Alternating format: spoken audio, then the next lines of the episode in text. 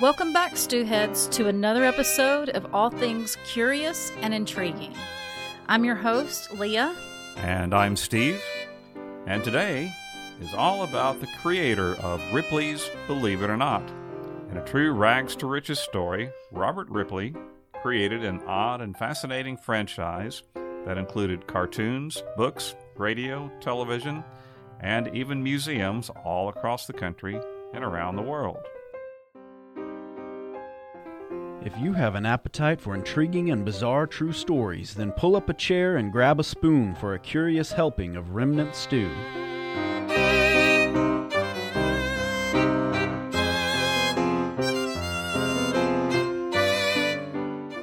Okay, so a new segment that, that I'd like to start including, and, and we're going to do it for the first time today, is the oddity du jour, the oddity of the day. And so this is a, a news story that comes out of Port uh, Coquitlam, uh, which, you know, I read that throughout the article, and that's the way it's spelled. And so I looked at the pronunciation, and sure enough, it's exactly that way. Uh, but Port, for it. Uh, Port, Port Coquitlam is a city in, I'm probably saying it funny, but that's that's it, uh, in British Columbia, Canada, east of Vancouver. So it's a sour oddity in the news. This summer, there have been two strange instances of lemons pierced with needles and tied to trees in parks around Port Coquitlam. The first lemon was found in Gates Park, which is a park with several sports fields as well as... Uh, as a recreational trail, on June twenty-second. It was reported in an email to the city of Port Coquitlam, and there was a photo posted to Facebook showing a lemon cut in half, lengthwise, like from point to point, right, then held together by several sewing needles, no string on the needles, just the needles cut through it. I have the picture here. Uh, and some type of string wrapped around it, maybe yarn, and then tied to a bush at about knee level. So the person that found it took it off the bush and, and threw right. it away, but then but they took before they you know they took a picture of it first, and then they they emailed the police about it. So then the second lemon was found on Tuesday, July fourteenth, so three weeks later, near a trail by the Coquitlam River at White Avenue, which is just northeast of Gates Park, where the first lemon was found. So this the discovery was reported, again, with an email, separate person. I don't know why right. they email police. I don't know if they don't have nine one one or, or some, we're going to email I mean, the police. It's, it's not faster. Ex- it's not exactly a nine one one thing, but they, they emailed well, they could the email police. The picture that way. And uh, so, but it was emailed to a closed commun or yeah, closed community police station. So this one was like the first in that it was cut lengthwise, and again we have a picture, uh, and put back together with sewing needles. But and this one had orange twine wrapped around it and holding it to a tree. One major difference is that you can see a square of something. I thought it was foil or some thin metal, but some say it's a picture of a person okay. stuck between the two lemon halves. And so why would anyone do this? Is someone targeting wildlife or dogs, which is what the people that found the lemons thought, right. that that they, it was somebody trying to hurt hurt the dogs on the trail or, or the uh, or the wildlife. But then some people are saying, you know, possibly it's witchcraft, uh, which I don't have a clue how, what they would do. But a few people on social media have pointed out that lemons with pins inside of them are tied to pagan witchcraft. Uh, a lemon with multicolored pins can be a sim- symbol of good luck, according to a popular book by uh, an American folklorist. Conversely, a lemon with black pins is thought to bring evil to the target of, incanta- mm. of the incantation. But these needles are just plain sewing needles, just like regular you would, needles, like you would use to sew on a button. Right. So uh, the Royal Canadian Mounted Police Uh, Corporal Michael McLaughlin said in a pre- press release, if you see something that could be deliberate attempt at harm, you must call the police on the phone rather right. than send an email. Both of these lemons were thrown away in the garbage by people who found them, and by the t- time police received the emails, the evidence was gone, and an wow. investigation was virtually impossible. And he also goes on to say, if you are leaving lemons full of needles in public, we ask that you stop. Yeah, bad habit. Very politely in, in Canadian fashion, we just ask you to please stop. Yeah. and then talk to us and explain what you're doing. Conducting an experiment, perhaps. So, so that's our oddity du jour. We'll see if any more lemons show up. So that was an odd one, that's for sure. Very good. Okay, so on to today's topic, Ripley. Well, Ripley was a kind of an underdog. He was the kid who struggled in school, but he managed to take his unique talents and make a very successful living. He left a legacy that's still very strong today, one hundred years later. In fact, I, I would consider him kind of our inspiration in some ways here because we do a lot of what he did. And he was founded on nothing more than being intensely curious about the world and all the strangeness to be found in it. I absolutely love uh, Ripley's Believe It or Not. When I was a kid, I just devoured all of the paper right. books, paperback books that I could get a hold of. And, uh, and you know, I was obviously in school, I had history and social studies, but they didn't pique my interest in different cultures around the world like Ripley did. Ripley. Uh-huh. And the cartoons depicting people like the giraffe women of the Kayan tribe from Thailand that use brass coils to stretch their necks. Right. Or the, and it's such a weird thing to see. You know, I mean, there wasn't pictures, but like photographs, but there were drawings. Right. Uh, or the Mursi people in Ethiopia that use the plates to stretch their lips. Right. Ripley's drawings just, they captured my fascination and and introduced the idea to me that while there that there was a whole other world out there that was different from what I was living. Because um, I think, you know, as a kid, right. you think everybody has kind the same. Similar. That's right. That everybody has the same kind of life you do. And I remember reading about Chang and Eng. Uh, right. Like, who knew that twins could be born conjoined and live full lives like that? Exactly. And so, you know, he Ripley's books expanded my worldview, and that was, I think, my the beginning of my love for trivia and random facts. And they're they're so simplistic in their their design too. You know, they're so easy to see; everybody could see. They they were easily reproducible, um, and uh, the facts were always interesting, and people were always talking about it. I, I can remember people uh, cutting little articles out and keeping them in their wallet uh, about uh, something they saw in Ripley's. So let's learn a little bit more about who was Ripley anyway. Well, he starts off in California. Leroy Robert Ripley, and this is even begin, interesting how he began. He was born around February twenty-second, eighteen ninety in Santa Rosa, California, although his exact birthday is disputed. Sources differ on his real birthday, which he reported inconsistently. You know, not not knowing your exact birthday might have an influence on how you see the world. His father was a carpenter, and his mother took in laundry to earn extra money.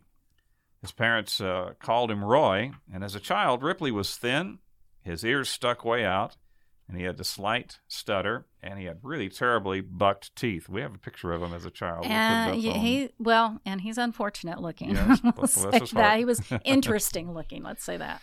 His family was quite poor, and so often his mother made ill-fitting clothes for him out of pieces of laundry that her customers hadn't picked up. In school, the other kids teased him about his appearance. Mm.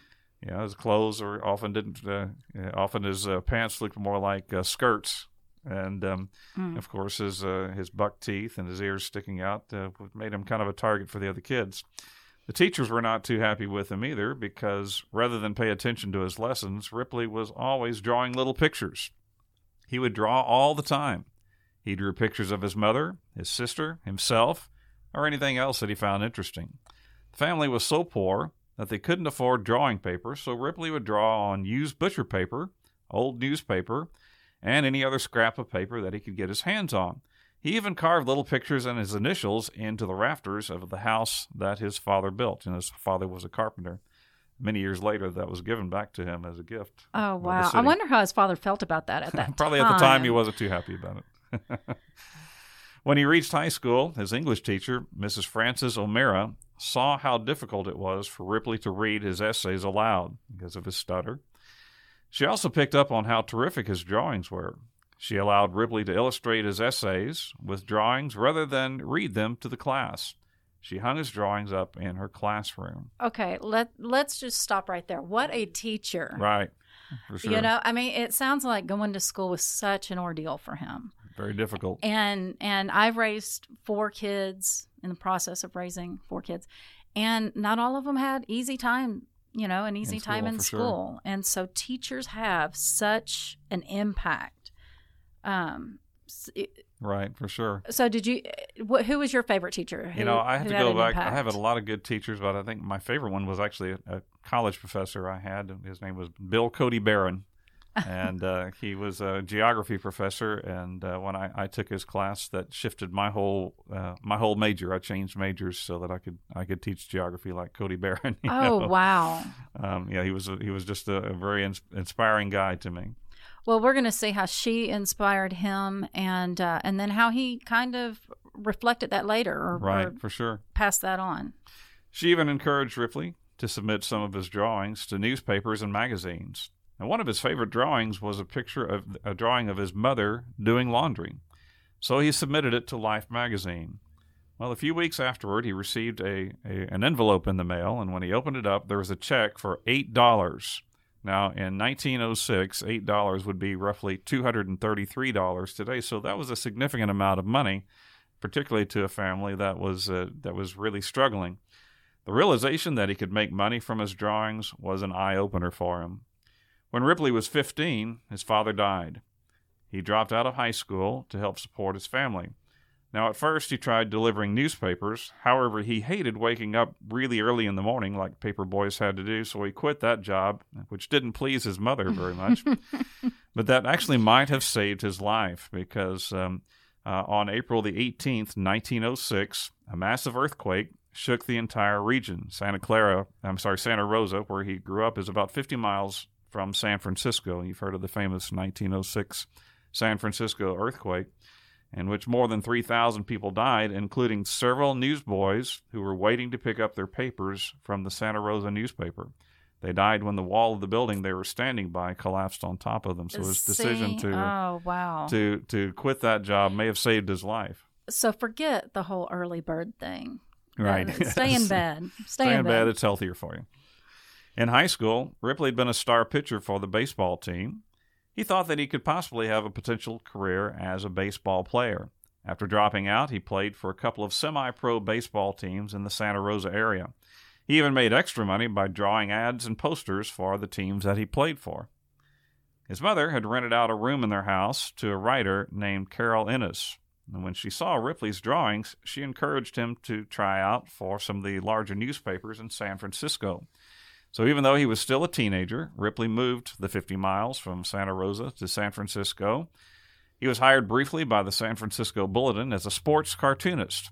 However, when he saw the work of other cartoonists, he realized that he needed more training.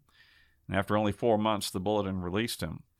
Now, why would um, newspapers hire cartoonists? Because they had photography uh, in nineteen oh six, but um, but it was expensive. It was expensive, and it was still uh, cumbersome. The film was slow. It still was the era that when you wanted to take a portrait, uh, the person had to sit still for for several seconds um, in order for the image to be recorded on the film. So no, and no sports. So that doesn't really yeah. work well with sports when there's always constant motion. You can't tell two boxers, okay, hold it right there while it, while the camera is uh, is open, while the shutter is open. And uh, photographic equipment, it was bulky and heavy. And so all these factors made photography ill-suited for covering sporting events, so most pe- newspapers actually employed cartoonists to draw images depicting baseball players, boxing matches, and other sports. Now, while he was living in San Francisco, Ripley spent quite a lot of time in Chinatown. He could get a good uh, meal there for cheap, and he also befriended many of the clerks and the shopkeepers that he met. He enjoyed listening to their stories about China. Uh, Ripley himself had really always been somewhat of an underdog, an outsider, kind of the, the way that, based right. on his looks. Right. And it's not surprising that he felt an identity with the Chinese immigrants who were themselves outside of the mainstream of the city life in San Francisco. He loved the Chinese culture. Right. Much later on when he, he gets into all of the, the different cultures around the world. I think that's where the beginning of it was even right, right there. Right, right. And when he, later on, much later on when he would entertain, a lot of the times he would dress as a Chinaman. Exactly. So. Ripley began taking art classes to help him improve his technique. Soon he was given a tryout by the San Francisco Chronicle. His editors were impressed with his artwork as well as his work ethic. Listen out here, young people. Work ethic, that goes a long way. He would often give them several different drawings of an event to select from, and he didn't do just sports. He drew pictures for every other section of the paper. His, edit- his editors were so impressed that Ripley was given a full-time job with the San Francisco Chronicle. So give the give your boss more than they ask for, and you'll stay on. That was what he learned. In July of nineteen ten, the Chronicle sent Ripley to Reno, Nevada, to cover a boxing match between Jack Johnson, who was the African-American heavyweight champion, and Jim Jeffries, a former champion.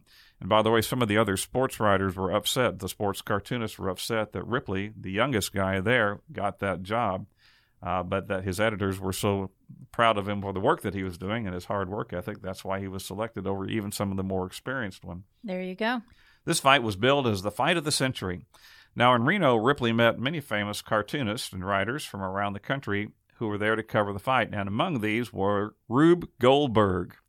Yes, that Rube Goldberg, the one who did all the famous intricate drawings of complex machinery that were designed to do very simple tasks.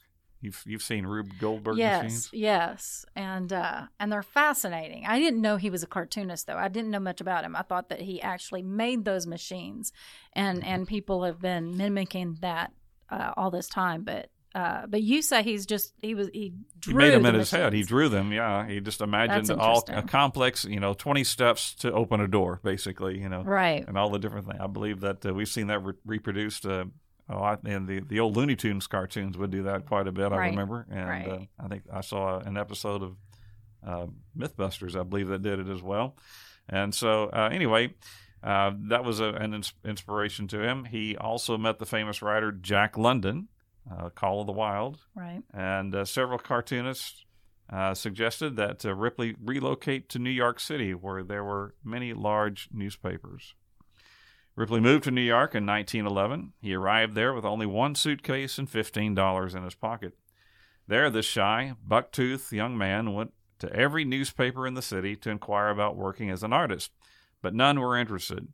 Finally, he tried out for the New York Globe, which was one of the oldest papers in the city, but in recent times had fallen behind the others.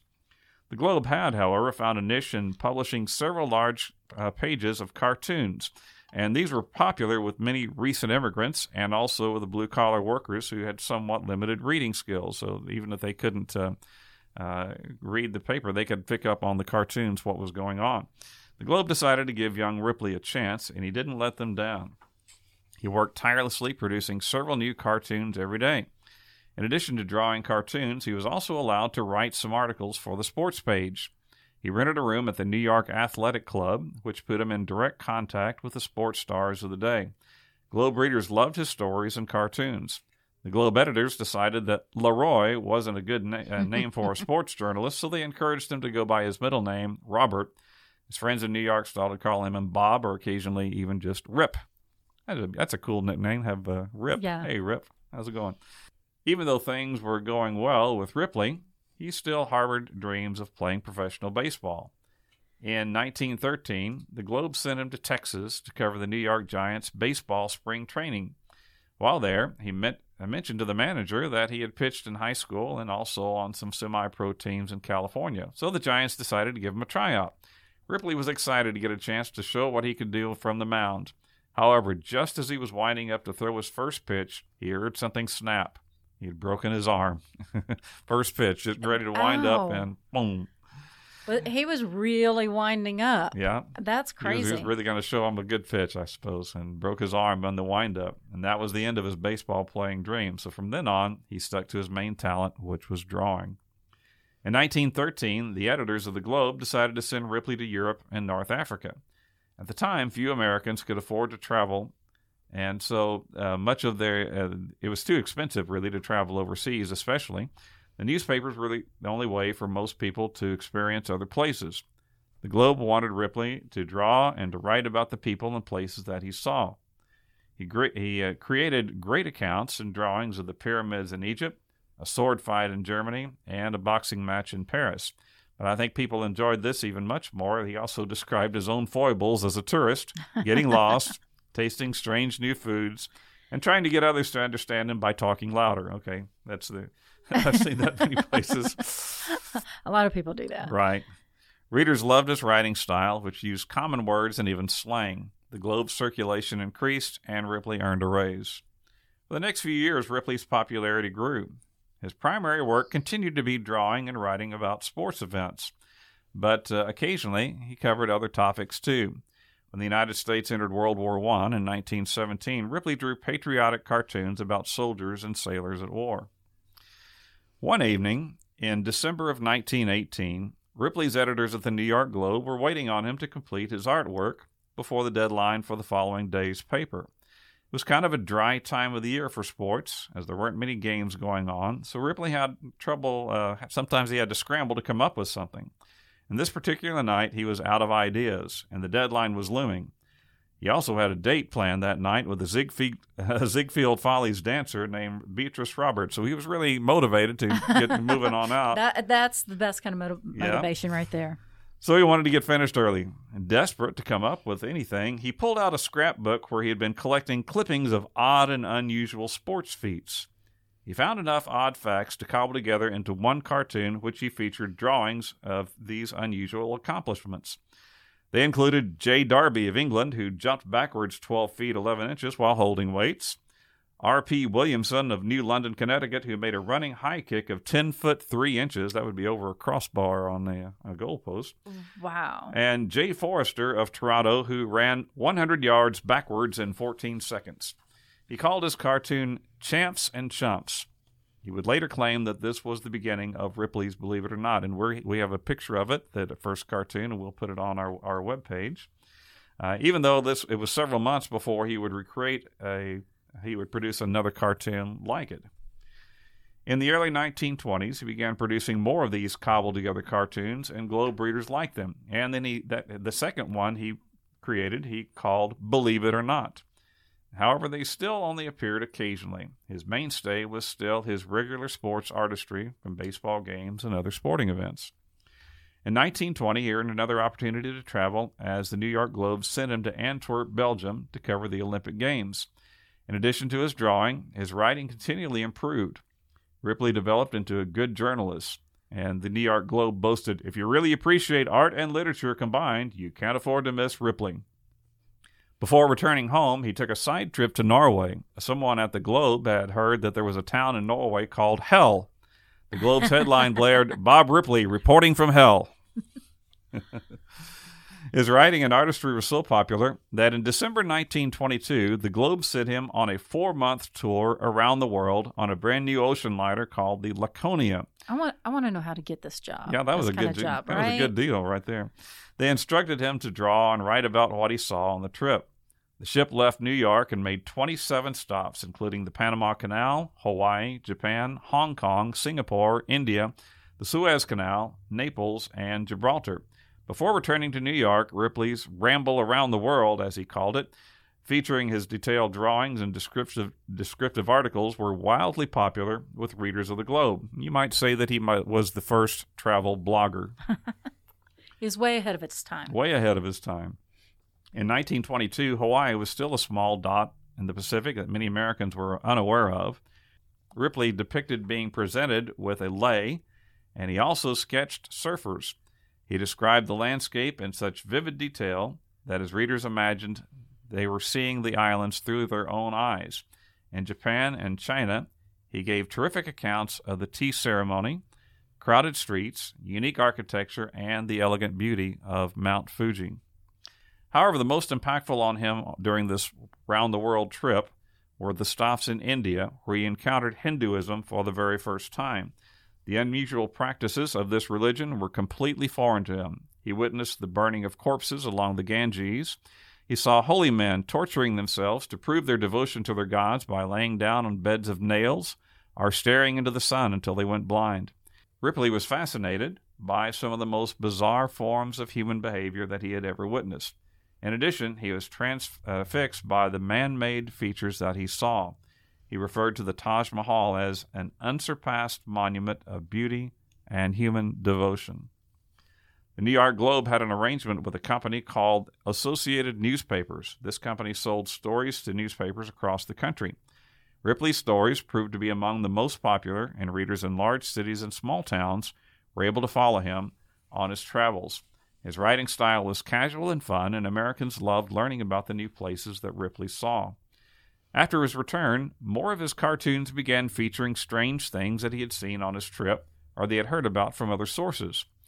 In nineteen twenty-three, this was a very fortunate uh, occurrence for him, he hired a researcher named Norbert Perlroth, Perlroth, P E A R L R O T H, Perlroth, to investigate stories that he had heard about.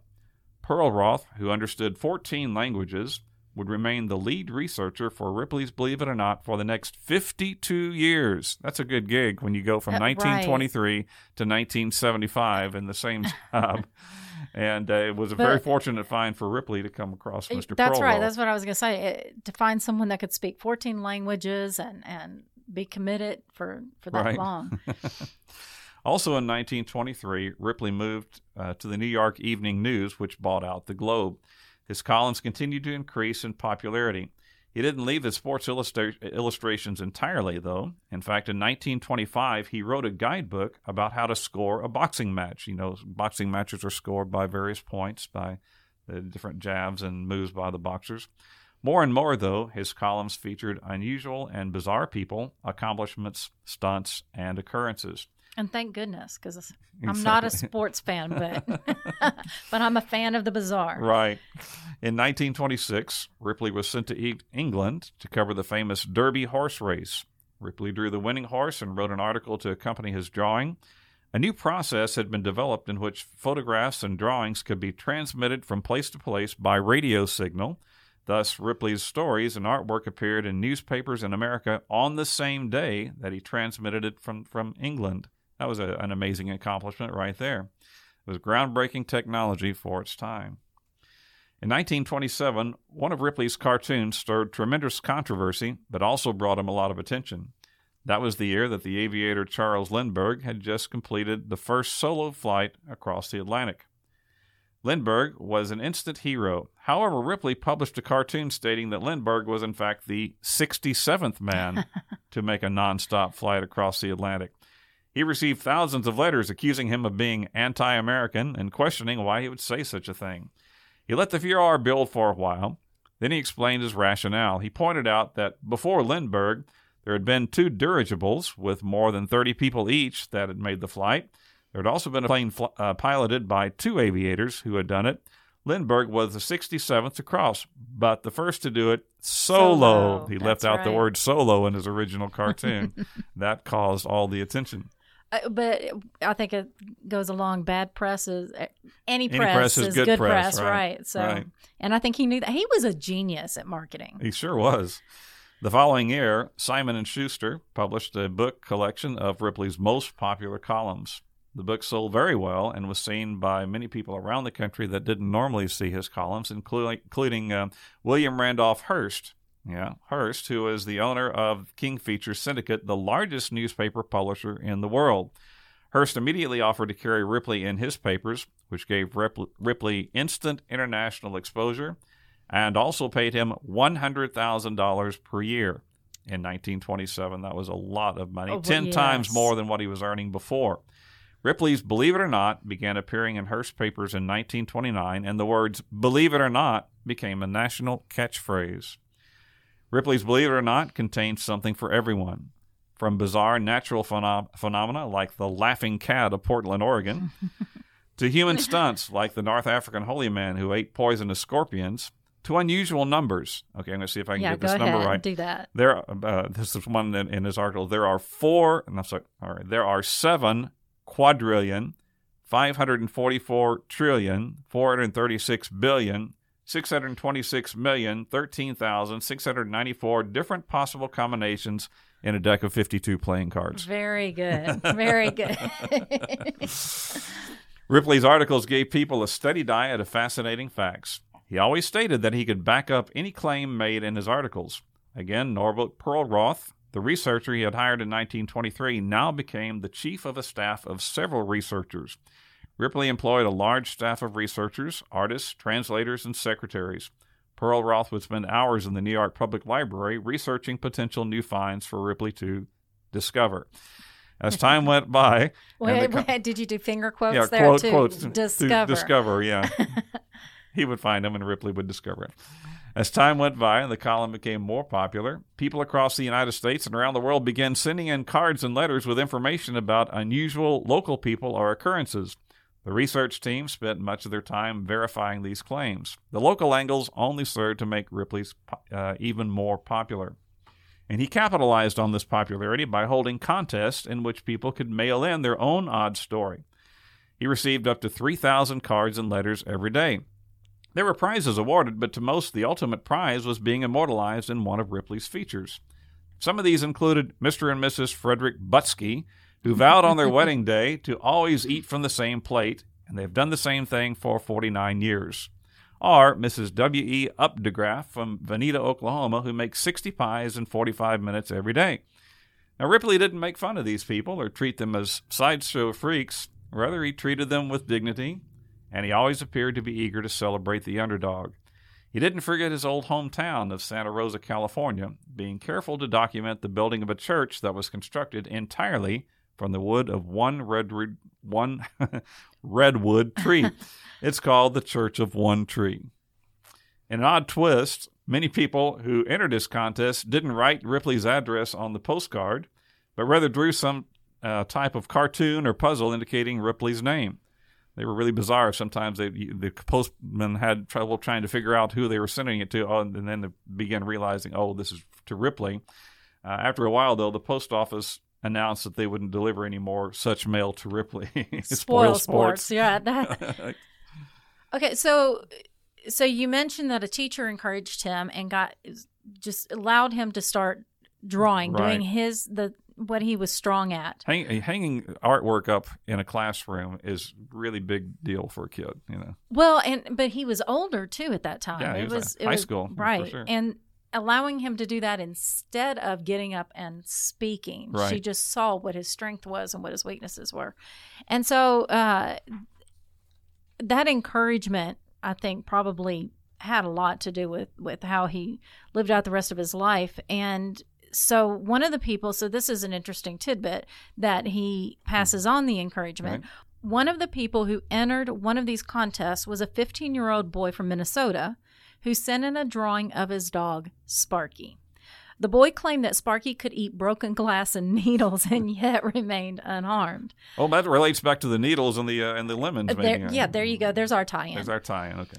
Ripley liked the story and the boy's drawing so much that he used them both, and perhaps he was remembering his first cartoon in life. The boy's name, it was Charles Schultz, uh-huh. who would later create Peanuts. Peanuts, Charlie and Brown. Sparky was occasionally appeared as a as a cousin of Snoopy. That's a that's a great carry on there.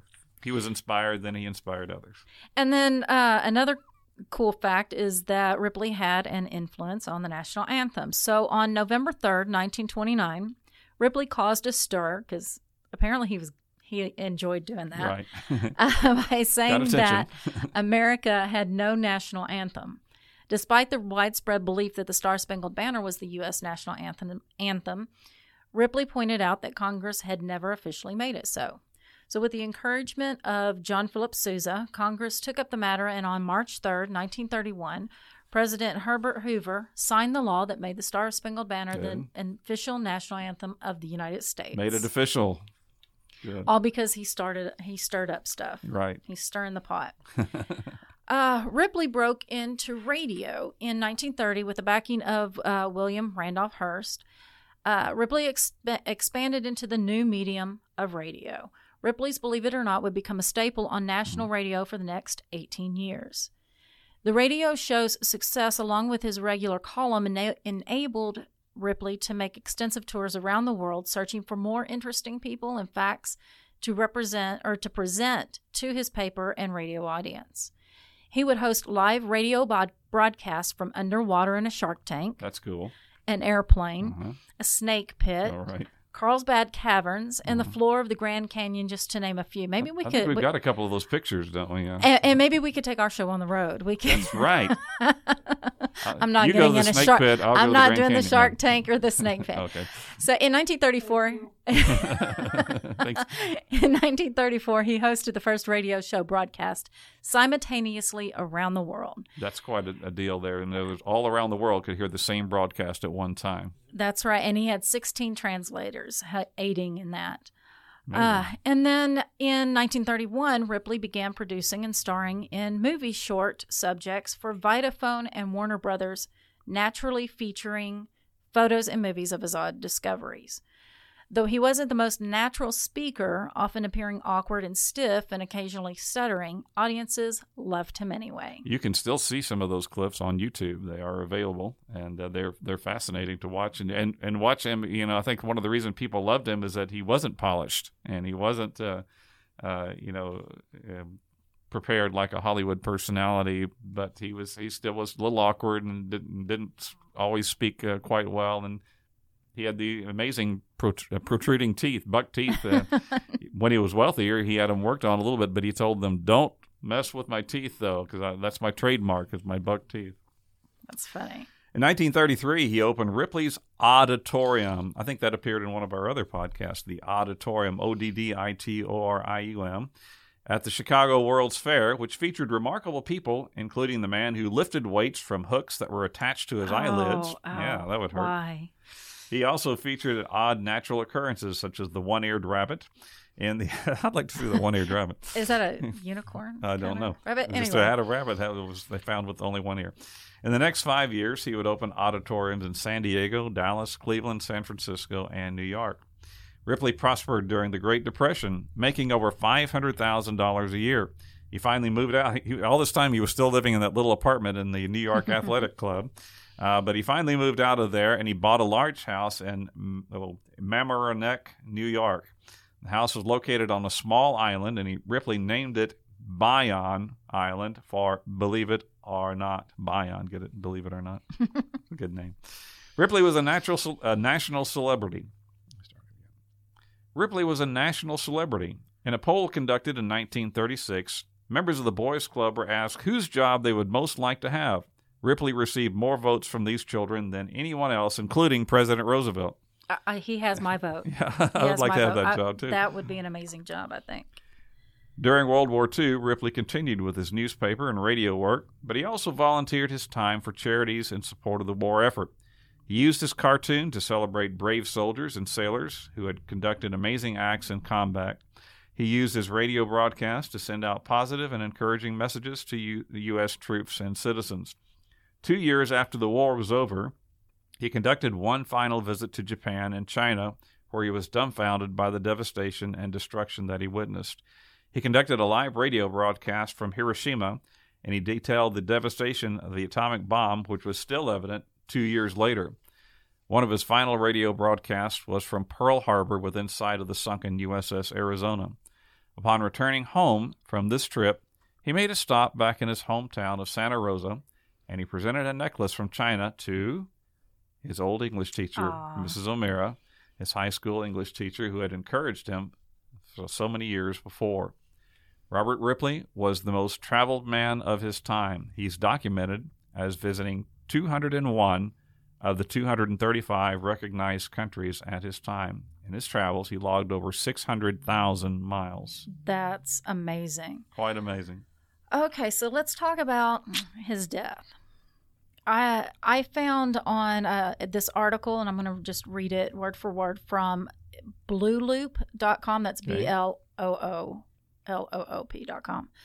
World explorer, writer, illustrator, and media pioneer Robert Ripley died seventy-one years ago on Friday, May twenty-seventh, nineteen forty-nine. In true Ripley fashion, his final exit was a true Believe It or Not. He was among the first to have a regularly scheduled television program in nineteen forty-nine, and it was on his right. thirteenth show. Uh, so if you're very, yeah, very scared about the, or superstitious about the number thirteen, thirteen uh, it was his thirteenth show on May twenty-fourth that America last saw The Great Showman. That show was dedicated to showing off his priceless collection of crown jewels from Europe, but it also featured a short sketch about the true story behind the world's most famous bugle call, taps. Toward the end of the program, during the playing of taps, Ripley grew weary, passed out, and fell to the floor. The show was not over, and he couldn't continue. Ripley resisted all efforts to take him to the hospital, and it wasn't until twelve hours later that he sought medical attention by checking himself into the hospital, where he died three days later on May twenty-seventh. That's going out with uh, with, with some flair, isn't it? Right. The, the taps. The funeral service took place in New York City, just off of Broadway, and thousands lined the streets to watch as his body was taken to the train depot to be sent by rail back to his native California. In addition, an additional prayer service was held in the Church of One Tree right. in Santa Rosa, and he was buried in that city's Oddfellows Cemetery next to his parents. Amazing, really amazing. Well, Robert Ripley's ideas and legacy live on.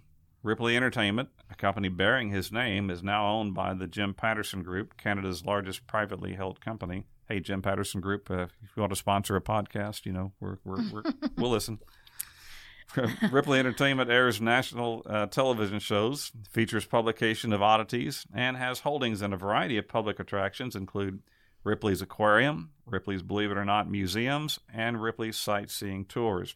Robert Ripley was posthumously awarded a star on the Hollywood Walk of Fame for his radio broadcasts.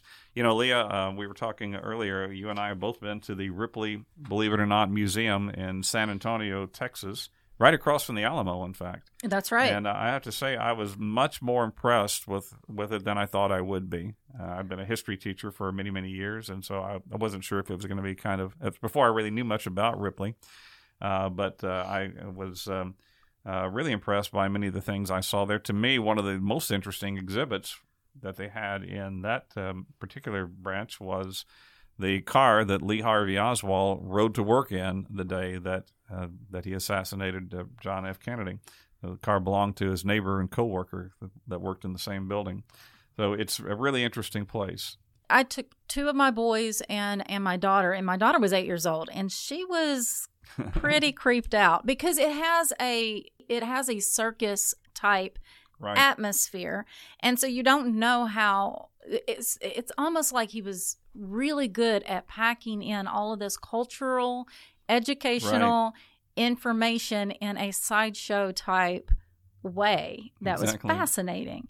And so I loved it, but it was nostalgic to me because I'd grown up reading all of these, exactly. these stories and everything, and my boys loved it. We highly recommend seeing Ripley's museums. And They're very there, interesting. There are over thirty-two museums throughout uh, the, world. the world, or throughout the United States, and then some overseas. Uh, and so going back, we mentioned a couple times the Church of One Tree. Right.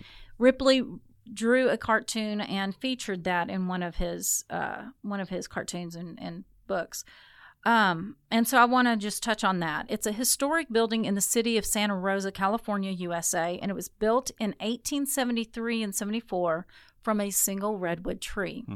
And it's beautiful. If you look it up on, on uh, on their website, I think it's a wedding venue today. Right. But the tree used to construct the church stood two hundred seventy-five feet high and was eighteen feet in diameter. Oh, that's a big tree. That is a very big tree. One of these days I want to see the redwoods.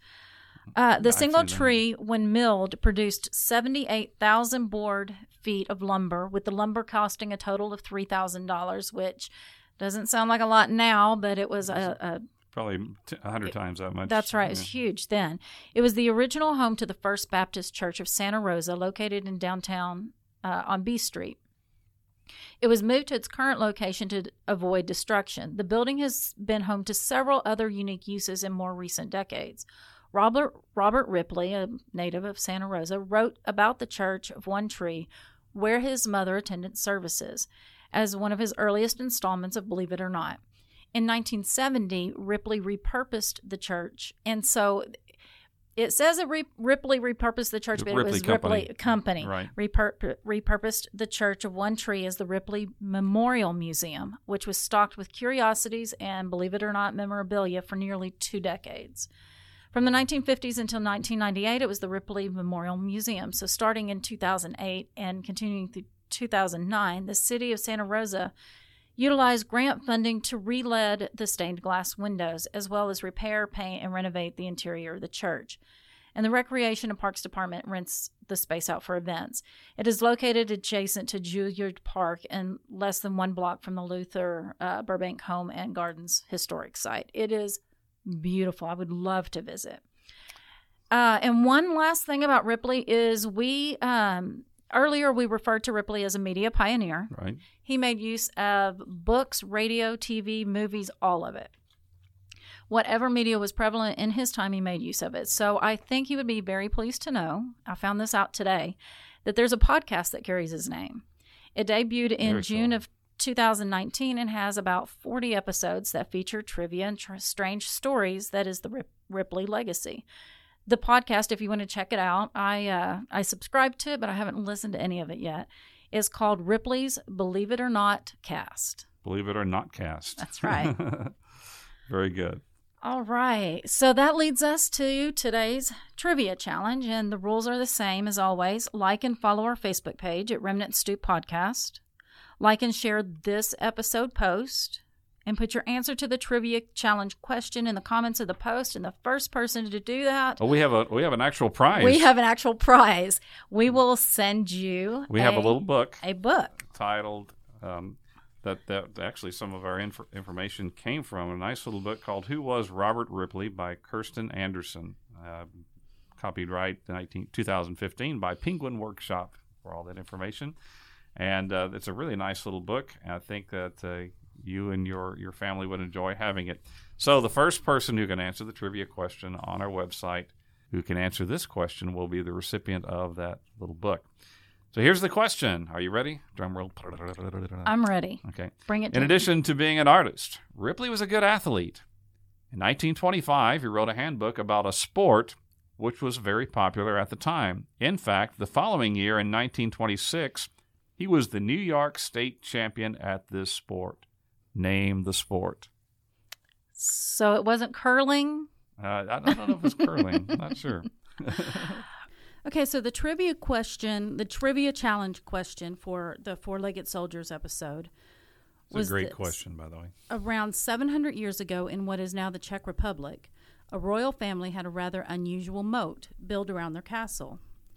Instead of being filled with water, it was filled with this formidable animal that are still kept in the moat to this day. Well, the tri- trivia challenge winner is, drumroll, who do you think? Not Harbin again. It's Harbin. Oh, Harbin Gold. Harbin, our number one fan. I think he is. Okay, the all-time undefeated Remnant Stew Trivia Challenge champion. Harbin, we'd like to ask you a couple of favors. First, Uh, next trivia challenge, let's give everyone a head start of about two hours until af- after the episode post hits to see if all these other schmucks can come up with the answer. Tie one arm behind your back, Harbin. But after but just that, type with yeah, your left hand. Tie half your brain behind yeah, your back. Yeah, there you go. After that, all is fair game. Second, we would love to get a picture with you. Absolutely. We know you live in the great state of Louisiana, but if you come back to your hometown, please hit us up. We would love to, to bring you into the studio and get a picture. Absolutely. Our our, our, our spacious studios here in the greater cut and shoot area, we'd love to have you. Great, greater cut and shoot. Harbin commented on, our, on the Four-Legged uh, Soldiers episode post and said, something is a brewin', B R U I N, at the Český Krumlov Castle, the second largest castle in the Czech Republic. This mid-thirteenth century castle has a moat of bears. Bears li- live in the moat and have been since seventeen oh seven. I think even maybe before that, too. There's a really terrific book that's written about that uh, castle called The Bloodletter's Daughter. I highly recommend if uh, you get a chance to read that book. Anyway, the Rosenberg uh, family that built the castle had a long association that's with right, bears. That's right, they did. They were bear keepers, and their family coat of arms featured bears. And we actually have a prize for this trivia Ooh, question. Yeah, that's right. We have a book right. that we're going right. to send you. That's right. Oh, yeah. It's a book that's about one of the Four-Legged Soldiers, in fact. Thank you, Harbin. Thank you so much for listening and for su- supporting us. Thank you, Harbin. Remnant Stew is created by me, Leah Lamp. Doctor Stephen Meeker and I research, write, and host each episode. Audio is produced by the amazing Philip Sinkfield. Makes it sound good, Phil. Our theme music is by Kevin MacLeod with voiceover by Morgan Hughes. You can connect with us through our Facebook and Instagram, and if you have an idea you would like to hear us cover in a future episode, email us Oh, we'd like to hear from you. stay curious at remnant stew dot com. Now, before you go, please hit the subscribe button so you won't miss an episode. Maybe take the time to give us a review on iTunes. Please. Share Remnant Stew with your friends, your family, whoever you might happen to come by. Oh, your chauffeur, your taxi drivers, tell them about it too. And until next time, remember, you can make a difference in the world if you will just choose to be kind and, and always stay curious. curious.